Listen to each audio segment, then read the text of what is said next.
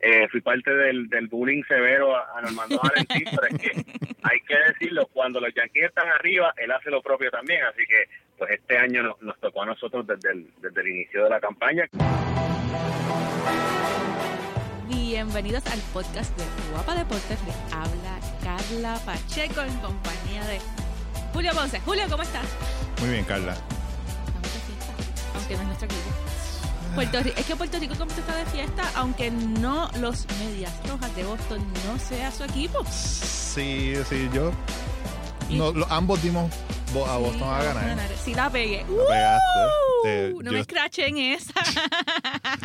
Yo no la pegué por un juego. ¿Cuándo tú, cuándo tú dijiste? No me acuerdo. no, cuánto yo, yo me fui, o, o sea, siete, siete, exacto. siete, sí. siete, así que... Pero anyway, ganó Boston. Sí, no, ganó Boston. Este. Y sí, yo creo que es, es cuestión de celebrar. Yo creo que, ¿verdad? Necesitamos como que cosas para celebrar en estos días, después de tantas cosas como que no tan buenas que están pasando. eh, Pues celebrar el, el, el, el triunfo de dos puertorriqueños. De, de- Eh, de- bueno, son cuatro. Porque de- está, está Cristian Vázquez. Ah, pues coach de está, eso. está, también este, Alex Cora, por Alex Cora, supuesto, claro. la mente maestra en, en ese campeonato. Está también Ramón Vázquez. Y también me dijeron que, que el vicepresidente de operaciones es puertorriqueño. De verdad, Sí. interesante. Así que, nada, o sea, O sea, Estamos- est- estaba representado. estamos, representados, este, podríamos decir de que en ambos equipos, porque también teníamos aquí que no en el otro Claro, lado. claro. en otro lado este con, con los Dodgers, pero, pero este campeonato tiene, tiene mucho, mucho que ver con, con, con Puerto Rico y no es tan solo por los jugadores, es que porque, es también porque el equipo de los Medias Rojas cuando pasa el huracán María ayudaron, o sea, fueron, fueron de los equipos que mandaron mucha ayuda a Puerto Rico, que estuvieron presentes, que repartieron ayuda aquí, aquí en el área de Caguas en toda, y en toda la isla, repartieron ayuda para los damnificados. Y esa palabra hoy estoy trabada. ¡Wow! No, repartieron ayuda para, para todo- todos los que nos necesitaban. Así que eh, yo creo también por eso es que estamos emocionados, ¿no? Claro. Y sentimos ese triunfo, no importa que no fuera nuestro equipo, lo sentimos como, como nuestro, ¿no? En ese sentido. Yo creo que también el, el, pues el, el fanático de béisbol, pues también yo creo que uno debería este- sentirse contento porque ganó el mejor equipo. Claro. O sea, el mejor equipo de la serie regular y el mejor equipo de la postemporada termina ganando la, la serie mundial. Y nos dieron una serie mundial que, que de verdad fue corta, básicamente corta. Pero fue emocionante. pero fue bien, fue bien divertida, fue bien emocionante. Nos regalaron un juego gratis. Exactamente. Con- con-. O sea, el, el juego fue, el juego 3 fue el juego 3 y el 3.5. Porque o sea, ahí se jugó otro juego más. Hoy, hoy me hicieron hoy me hicieron el chiste de que la serie no se acabó no se acabó 4 a 1 sino que se acabó 4 a 2 porque fueron dos juegos aquel día Sí, esos fueron, fueron, esos fueron dos juegos. Y tú lo llegaste a ver, ¿viste ese juego? sí sí yo ¿Completo? lo vi completo sí yo soy una tegata del béisbol sí lo vi completo Yo, ese- y me decían y me decían tú no te vas a acostar a dormir no yo no me voy a acostar a dormir hasta que no se acabe el juego mira, yo estaba, cuando empezó, iba de camino a Caguas porque Ajá. iba para al fresco. Entonces voy de camino, estaba escuchándolo. Allí me siento porque sabía que iban a tener la, la, La pantalla. la pantalla. Entonces me siento allí, compré mi bacalaíto, estoy ahí viendo el juego.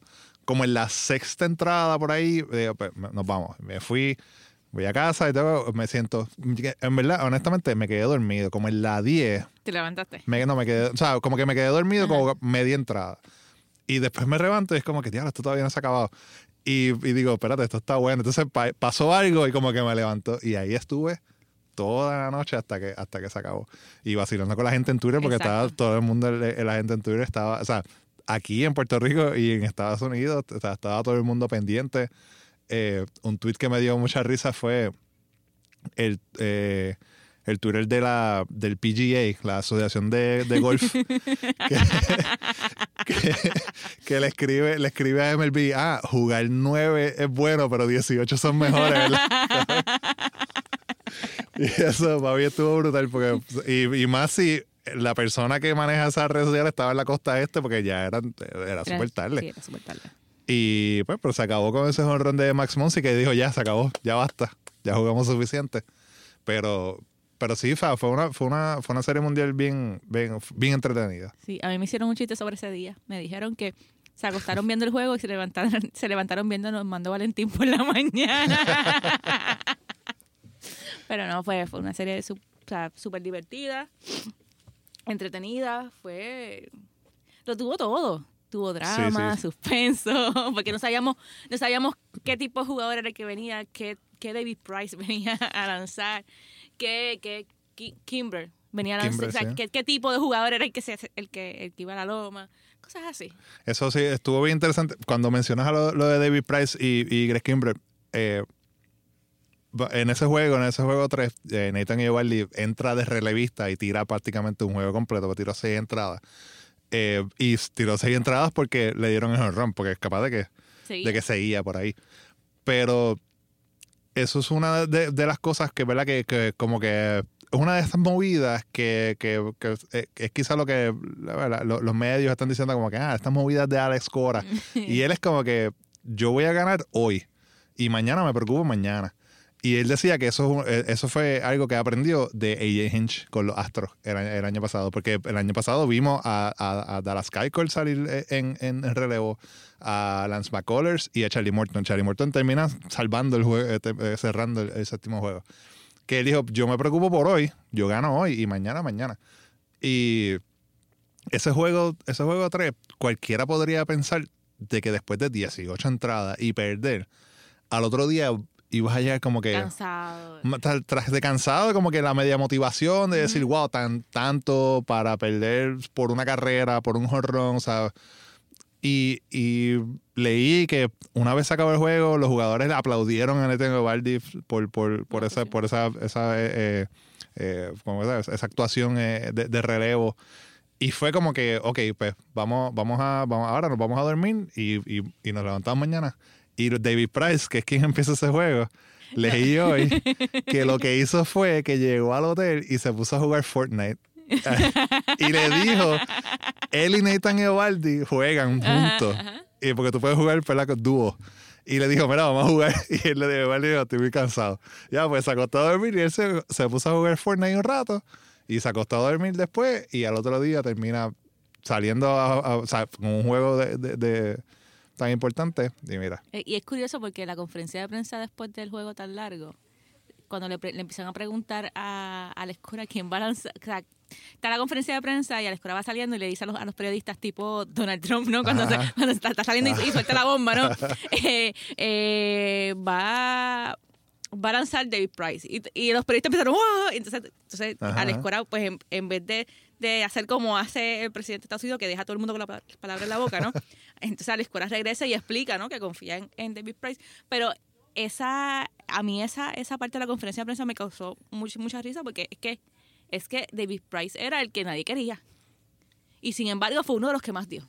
No, o sea, lo dio todo, vamos, o sea, lo, dio todo y, y lo dio todo y es después del cuando cuando el primer out que, que mira la ironía que es Machado quien se quien se poncha para acabar ese juego eh, el, pri- el primero que llegó a donde estaban Cristian Vázquez y Chris Sale celebrando es David Price. O sea, el tipo corrió desde, desde el dogado hasta donde yo estaba a abrazarse con ellos y celebrar.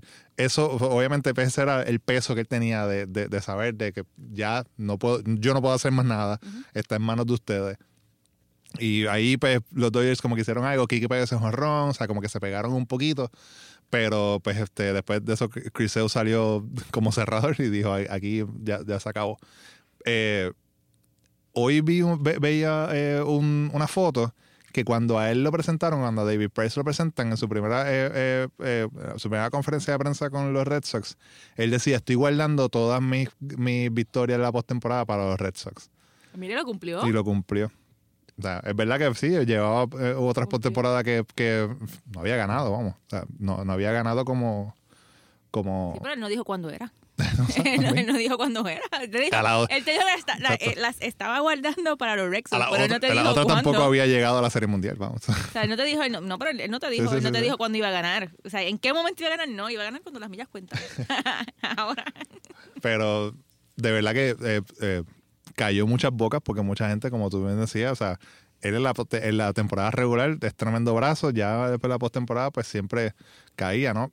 Otro que tiene ese mismo, e- ese mismo problema ahora mismo es Clayton Kershaw, Sí. que termina perdiendo también este, este último juego. Que dicen que se va para Texas. Hay un rumor por ahí, ¿Para dónde? para los Rangers. ¿De verdad? Lo quieren los Rangers. Ya vamos a ver qué sucede. Pero todavía está bajo contrato, así que hay que ver qué, qué sucede si decide. Sí, él puede si él decidir decide salir, salir con- del de contrato, contrato. entonces pues probar Claro. Eh, en otro lugar, ¿no? Pero pero dicen que hay interés de Texas. Pero volviendo al También tema de los medias Te- rojas. Texas no llega a la postemporada. no sí, pero pero tenemos un problema nosotros como, Sí, lo como vamos a ver. Lo de vamos, Seattle. lo vamos a ver cada Oye, dos semanas y es un, Sí, un dolor. no, no, no, no, no. No era. Pero nada, Sí. volviendo a los medias rojas. eh, hoy tenemos un invitado especial en nuestro podcast. Mm. Así que hoy, hoy, hoy invitamos a, a uno de los mayores fans de los Boston Red Sox aquí en Puerto Rico, de los Medias Rojas de Boston, para decirlo propiamente en español. Eh, y es, es Guillermo José Torres. Guillermo que ha sido parte de esa campaña de, de, Go De- no, de, de Go Red Sox y vamos a molestar a Normando, el, el yankee mayor, que no, no solamente lo ha hecho en su lugar de trabajo, si han puesto cosas en su escritorio, sino que lo ha hecho en vivo, al, al aire, al frente de las cámaras, un poquito de, de, vacilón, ¿verdad? Entre, en- entre compañeros, eso pues siempre pasa cuando, cuando compañeros pues, van a diferentes equipos y más dos equipos como los Yankees y los Red Sox. Así mismo, así que sin más preámbulos. Nada, los dejamos con, con la entrevista a Guillermo José Torres, que habló de todo. Hasta de Seattle. No me gustó la propuesta al final. Nada, escúchenlo. escúchenlo y después los fanáticos marineros eh, emitan su opinión. No me gusta. Exacto. no estamos bien. Así que escuchemos la entrevista. Nos encontramos con alguien de la casa. Este es que tenemos en el podcast a Guillermo José Torres, un fanático, yo te diría, del corazón del rollo se puede decir, Julio, de los, sí. de los Medias Rojas de Boston y quien le hizo la vida imposible a Normando Valentín cuando sus Yankees se eliminaron, los eliminaron y los eliminaron bien. De una forma desastrosa. Una, Exactamente, una- nos fue su- eliminamos y en, y en su casa. Sí, fue con sufrimiento, como, como todos los enfrentamientos que, que, que, lo- que Boston le, le propinó, ¿no? Con to- todas las victorias que Boston tuvo ante los Yankees esta temporada, porque la realidad es que eran dolorosas para los fanáticos de los Yankees. No, definitivamente. Saludos, Carla. Saludos, Julio. Así que gracias por darme la oportunidad de estar aquí con ustedes. Eh, los escucho y me parece genial eh, pues, la iniciativa a través de, lo digital, ¿no? De, presentar el análisis deportivo. Y sí, soy un fanático del corazón del rollo de Boston. Hace mucho tiempo me disfruté eh, pues aquella serie mundial de 2004, 2007, 2013 y ahora 2018 con pues con la, alegría adicional de que quien fue el capitán, el, el- el que estuvo al mando de todo esto, fue un boricua que es Alex Cora, así que eh, definitivamente bien feliz. Sí, eh, fui parte del, del bullying severo a, a Normando Valentín, pero es que hay que decirlo, cuando los Yankees están arriba, él hace lo propio también, así que pues este año nos, nos tocó a nosotros desde el, desde el inicio de la campaña, que yo creo que, que tal vez aquellos que estaban preocupados por, por el hecho de que Alex, en términos de, de, de ser el, el manager de un equipo, pues este sí era su año de novato. Claro, la experiencia que tenía antes también le sirvió para, para el éxito que tuvieron los Medias Rojas y, y para el éxito que tuvo él como, como manager del equipo. Una experiencia que, la, que él, él lo ha dicho por todos lados, que la escribió en Puerto Rico. Y es que hay que recordar que los primeros pasos como dirigente de, para Alex fueron precisamente con los criollos, criollos de Caguas.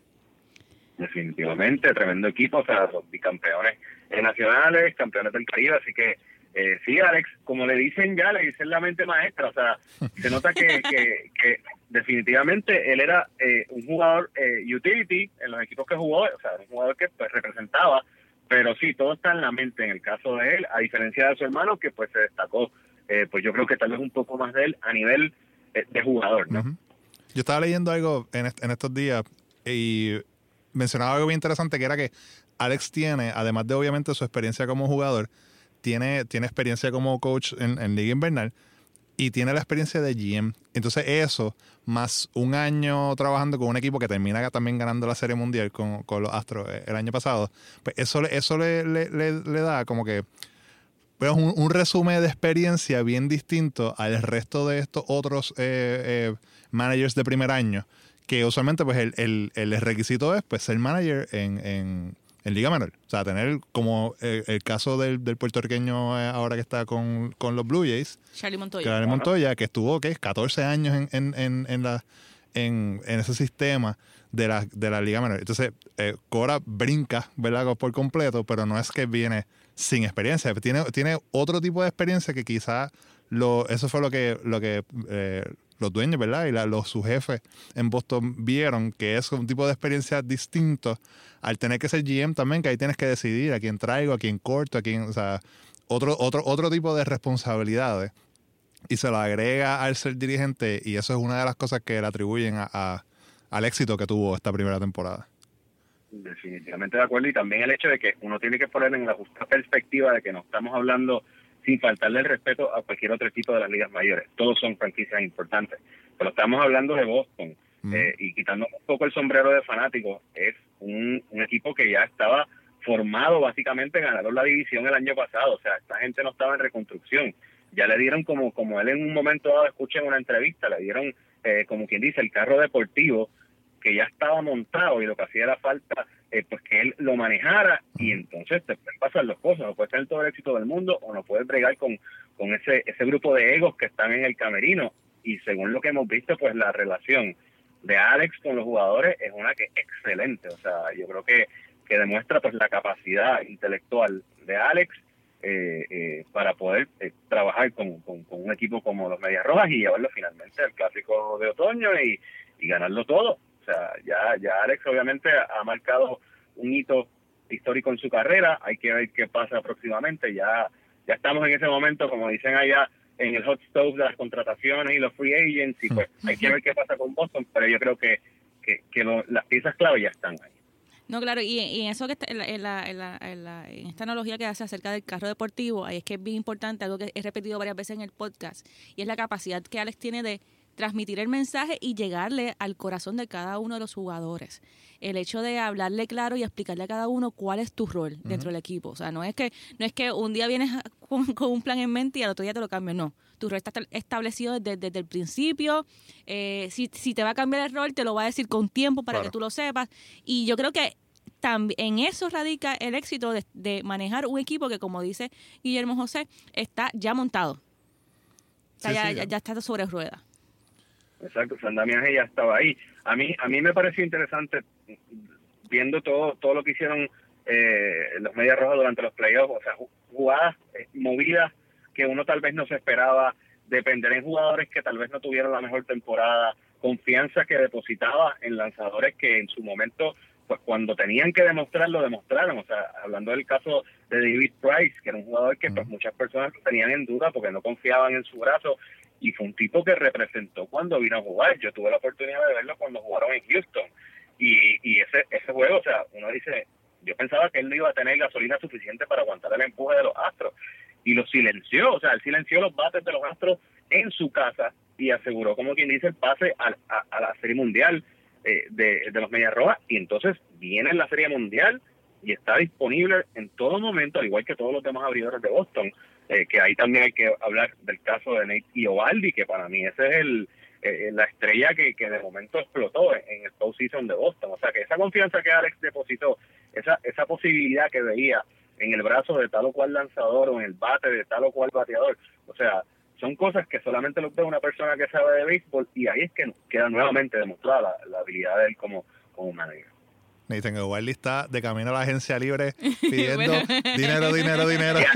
no, y es curioso porque, porque cuando, cuando a, él, a él lo traen a, Boston, ¿no? Este, muchos fanáticos decían, pero ¿por ¿para qué lo traen, no? Y, y ahora después de, toda esta, de, todo esta esta, esta serie, o sea, de toda la postemporada, se dan cuenta por qué es que lo traen inicialmente. Te tiró, te tiró, te tiró un, un, juego 3.5, te tiró tres entradas ahí, terminó perdiendo ese juego de 18 entradas.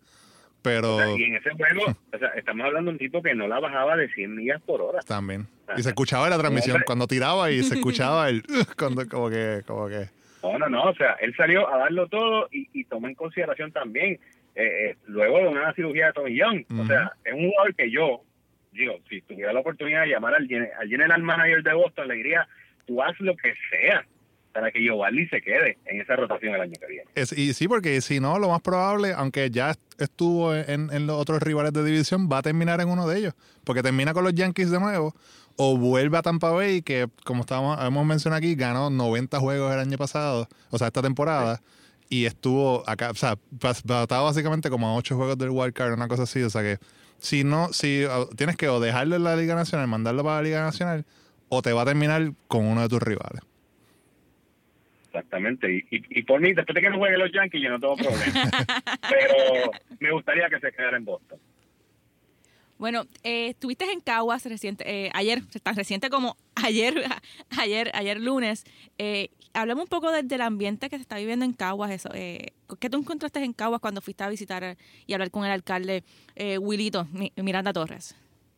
Mira, te soy honesto, o sea, eh, en Caguas, como, como ellos mismos dicen, Caguas eh, sabe a béisbol. Y definitivamente sí, gracias a los criollos y a, y una tradición eh, de este deporte pues bien grande en, el pueblo. El alcalde estaba bien feliz, al igual que dos o tres personas con las que pude hablar, personas eh, que estaban simplemente sentadas por ahí y me decían lo orgulloso que se sentían de saber que un compueblano eh, eh, pues hubiese logrado algo tan importante como ganar la Serie Mundial al mando de uno de los principales equipos de, de las ligas mayores.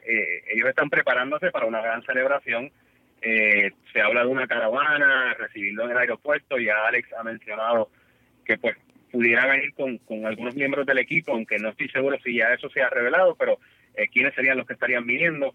Eh, pero me parece que esta vez es como una repetición de lo que pasó cuando, cuando María azotó Puerto Rico, que Alex, de las primeras cosas que pidió fue que, que, vinieran los Medias a, Puerto Rico a, a, brindar asistencia y pues ahora vienen a consagrarse finalmente con el triunfo. Así que esto es como la segunda parte de esa de ese trayecto de Alex. El alcalde está más que feliz y dispuesto. Creo que va a haber una gran fiesta de pueblo eh, con varios artistas que, que estarían participando. El alcalde no me confirmó quiénes eran, pero me dijo que hay muchos que ya están este, dispuestos eh, para estar ahí durante esa celebración que pues se espera que sea bastante concurrida. Ustedes saben esto, o sea, cada vez que Puerto Rico tiene algún atleta en cualquier disciplina que, que uno puede celebrarlo en una fiesta, ahí va a estar el Sí, nosotros para, para fiestas somos, somos, somos primero. Eh, ya, ya, se, ya se dijo que ellos están, ellos, eh, salen de Boston a las 10 de la mañana, so se espera que para eso de las 1 de la tarde que estén llegando al aeropuerto, si no se retrasa el vuelo y no ocurre nada así fuera de, fuera de lo normal, ¿no? Eh, y la otra cosa, la otra cosa que, que, que se, ha, se ha hablado es que eh, es cierto que no sabe qué jugadores vienen, pero que hay un ambiente súper, súper, o sea, eh, los jugadores están emocionados, ¿no? Con venir a Puerto Rico y celebrar y celebrar el juego, el, el, campeonato en Puerto Rico. Y es que probablemente muchos se acuerdan de cómo recibimos al Team Rubio, ¿no? Sí. luego de la participación en el clásico. Y lo digo porque para el, el, jugador estadounidense y el fanático estadounidense, el haber celebrado ese segundo lugar, como ellos decían, no, no, era, no era comprensible. Fue como que raro Exacto, para ellos. es raro para ellos y probablemente ellos quisieran vivir esa experiencia de que de que ganas ganas un, campeonato, ¿no? Ganas, ganas, ganas la Serie Mundial y en otro lugar que no es la ciudad donde, donde, donde juegas, para la que juegas, es en la que te recibe también con los brazos abiertos. Yo creo que eso también deja mucho de decir, ¿verdad? De, de, de Alex lo, importante que ha puesto, que ha hecho, o sea, poner Puerto Rico primero y decir como que yo estoy aquí representando mi país y él, yo estoy seguro que tiene que haber tener esas conversaciones con ellos mismos y decirle, verá, allá están locos conmigo, pero están locos con ustedes también, hay muchos fanáticos de, de, ustedes y va a ir hasta el que no es fanático a ver, a ver esos jugadores, porque la gente va a querer ver el trofeo, va a querer saber, aunque sea de lejos, a, a uno de ellos y, y me imagino que, ¿verdad? les, comunicó como que, como que esa emoción. Y pues para algunos les interesaría como que pues, vamos a hacer algo nuevo, quizás no han venido a Puerto Rico, sería como que también experimentar esa, e, esa, esa, esta nueva experiencia. Definitivo, y, y, en la nómina y en esa alineación hay, hay hermanos dominicanos también, o sea, están los puertorriqueños y nosotros sabemos aquí la, la relación esa, esa rivalidad amistosa que tenemos con los dominicanos en el béisbol, pero cuando trabajamos juntos, pues mira, se dan resultados como este. Así que yo creo que definitivamente va a ser algo bien bonito, bien alegre. Yo creo que durante esta semana Puerto Rico básicamente ha sido Red Sox Nation eh, para pues la pena de los fanáticos de los Yankees, que han tenido que felicitar al equipo y, y, y me gusta esa esa expresión que he escuchado de muchos compañeros, incluso del mismo Normando, el hecho de me alegro por Alex. Exacto, no por el equipo, por Alex. Me alegro por Alex, pero mira, algo es algo, por lo menos. Así que yo sé que igual cuando hay puertorriqueños jugando en cualquier equipo, pues uno se siente orgulloso independientemente.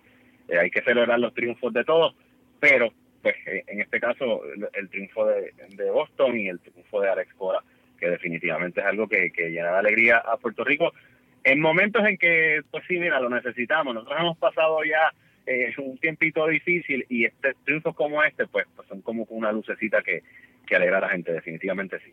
Y yo sé que acaba, o sea, la Serie Mundial acabó hace poco, pero mirando, ¿verdad? Al año que viene. pero déjalo, déjalo celebrar, Dios Pero- mío. pero ya- Dios pero ya- mío, déjalo celebrar un par de días. se, aca- se acaba la Serie Mundial, pero ahora, como hablamos ahorita, o sea, hay, hay agentes libres, quién viene, quién se va, qué, qué tú...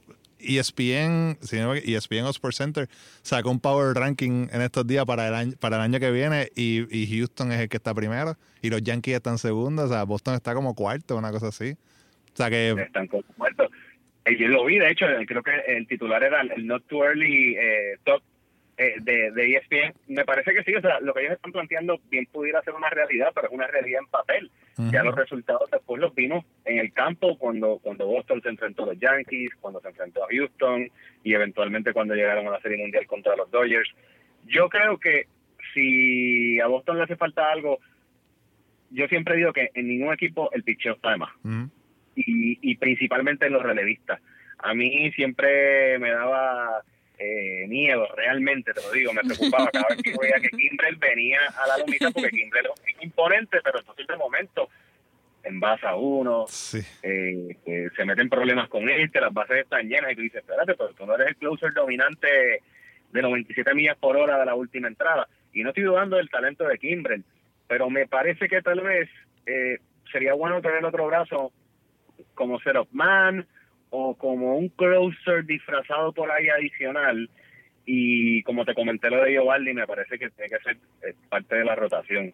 Yo, yo creo que con esa, esa tripleta de Sale, Price, Porcelo, podemos trabajar añadiendo a Eduardo Rodríguez también, que está ahí, y entonces mantener a Giovaldi, yo creo que en esa rotación no hay ningún problema. Yo lo, lo que pasa Pero con Kimbrel, lo que pasa con Kimbrel es que le gusta agregar carreras para que sea una situación de salvar de verdad. Si viene con cinco carreras, pues voy a dejar tres para que, para que por dos. O sea, voy a dejar que no te tres para ganar por dos y, te- y que, me den- que me den el juego salvado. Sí, no, el de- eh, en términos de hacer ratings para, para los canales que transmiten los juegos, Kimbrel es un as, porque te pone ese juego complicado al final, pero me parece que por ahí tal vez pudieran trabajar con algo. Yo creo que la alineación eh, está bastante bien. Eh, hay que ver qué pasa con Pedroya el año que viene. Este año no estuvo presente, estuvo ahí más como una figura emblemática en el dugout. Hay que ver qué pasa con esa segunda base. Así que eh, yo creo que las demás posiciones están bien cubiertas y en mi opinión, eh, si hablamos de Jackie Bradley, de Mookie Betts y de Andrew Benitendi, tenemos uno de los mejores outfields de, de béisbol. Sí, yo creo que ese, ese outfield, en cuestión defensiva, bien Cuestión difícil que se le llegue, que, que se le que haya otro equipo que le llegue a eso. Así que yo, yo no sé, eh, así más que, que, que, que pondría eh, JD Martínez, obviamente, un, un titán, eh, eh, Devers, Núñez, yo, yo creo que Sander Bogart. Eh, el equipo está bastante completo. Eh, de hecho, la aparición del MVP de la Serie Mundial, Steve Pierce, o sea, una de estas contrataciones que llegan de momento y mira cómo se resuelven al final. Y la confianza nuevamente que deposita Cora, un jugador que tal vez, pues mira, no es un jugador de renombre, eh, pudiera decirse que es un utility, pero mira los números que te puso cuando realmente importaba. O sea, el, el, el Journeyman, tipo jugó con, con todos los equipos de la Liga del, del Este. Eso está brutal. Y llegó así ¿sabes como de casualidad. Sabiendo aquí que Carla es fanática de Seattle, traerse a Sugar para Boston. Eso No, para mí eh, sería eh, eh, eh, Sugar es intocable en Seattle. Él es tan intocable como lo es King Félix. Así que no. Imagínate si, que- imagínate si, si, si, si King Félix es intocable que aún en sus peores momentos no lo cambian. Pues así es Sugar en ese equipo. No, no, no es que te lo juro que hago una pataleta si me cambian a Sugar de equipo. Estaría, estaría bien, bien fuerte ver, a- ver a Edwin No, no, no, no. No, no, no. con otro. Sería, eso sería una cosa increíble y esa opinión de Carla fue bien ofensiva como pudieron notar ahí. Sí, sí, no, no. Ese es intocable. En No, el equipo. Ya, ya. Y como tú dices, exacto, que Felix nos dio dolor de cabeza y como quiera, es como. Está que-. Y lo mismo pasa, o sea, lo, lo Que mismo, también le están o sea, dando un montón no de me chavos, cambies, pero- No me cambies a Edwin Díaz de Seattle, que por fin tengo estabilidad en la parte final del juego. Exacto. Ahora solamente hay que. Hay que bregar con los abridores. con los abridores y con el bateo. y con el bateo y, con, todo lo demás. el coaching y con, con todo lo demás. y con las ligas menores. Qué desastre, Dios mío. Pero nada, yo, yo estoy feliz. Yo tengo a, Sugar y tengo a Edgar Martínez. ¿Qué más puedo pedir Sí. en mi equipo? Exactamente. Estás bien. Estamos bien. Gra- Gracias, Guillermo, por haber estado con nosotros aquí en el podcast. Sabes que cuando quieras hablar de béisbol, eres bienvenido aquí en el podcast. Para eso estamos, así que agradecido por la oportunidad y sigan para adelante, que lo están haciendo muy bien. Así que esto es Red Sox Nation, hay que celebrarlo todavía, queda todavía en los season, así que por ahí vamos. Y puede ser, como te digo, uno nunca sabe si a Edwin Díaz le dan una llamada. No, no, no y no. No va a pasar. No te vistas que no va. Oye, todo el mundo me quiere quitar a Edwin Díaz de ¿Verdad? Seattle. Oye, todo el mundo lo quiere. No. Déjalo ahí, de nosotros. oye. Eso, es de- eso- exacto, eso es de Seattle, ¿no? Eso es patrimonio de la ciudad de Seattle. Gracias por todo, Guillermo.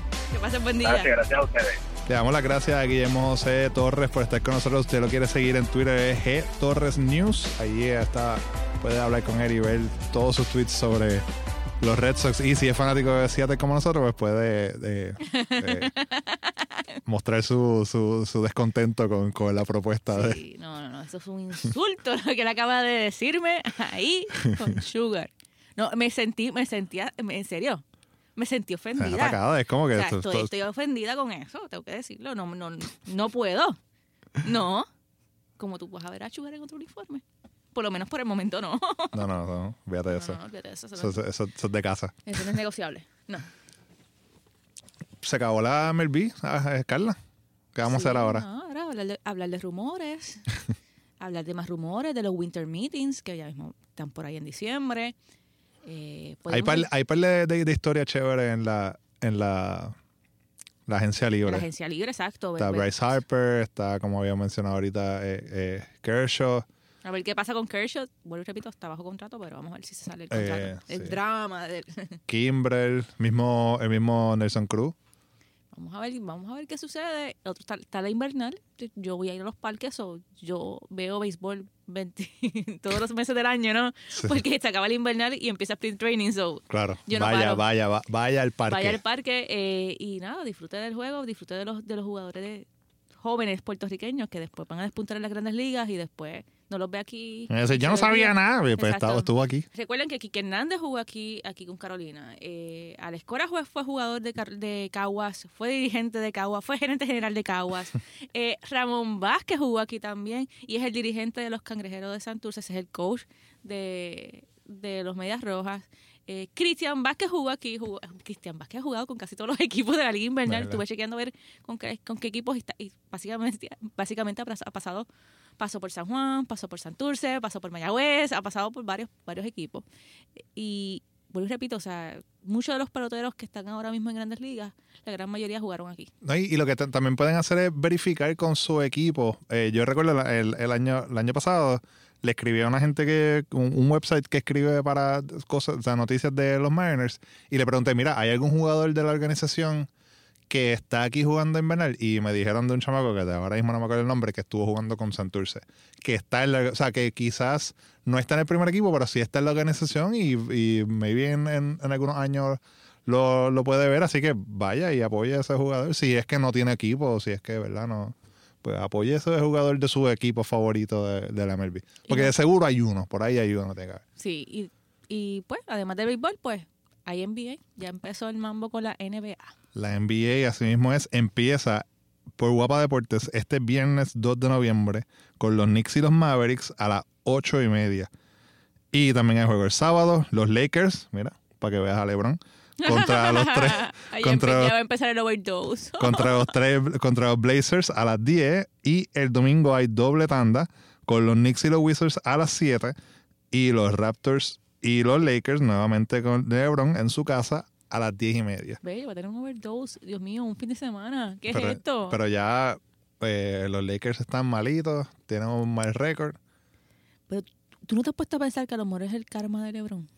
No, yo no creo que sea el karma de LeBron. Yo lo que creo es que LeBron es el tipo más alto del equipo. Él es el único alto que hay, vamos. Y el resto pues, es- son normales. No, pues, porque que- es que, es que Cleveland, digo, yo sé que Cleveland llegó, pero, pero en un momento dado, ¿me entiendes? Eh, eh, lo que eh, lo que arranca, ¿no? Lo que, lo que lo que arranca el equipo siempre se le hace difícil, man. No, sí, siempre como que las primeras drama, semanas sí, y de repente, de repente como que, ¿verdad? Se acoplan un poquito, después llega ya a la mitad de la temporada, cambian el equipo entero, vienen seis jugadores nuevos Y llegan a la final. Todo- Sí, Ya lo hemos visto antes. sí, él, él se cubre con el drama. Sí. El primero que se va es Lonzo Ball. Eso se va, ¿Tú pero crees? se va.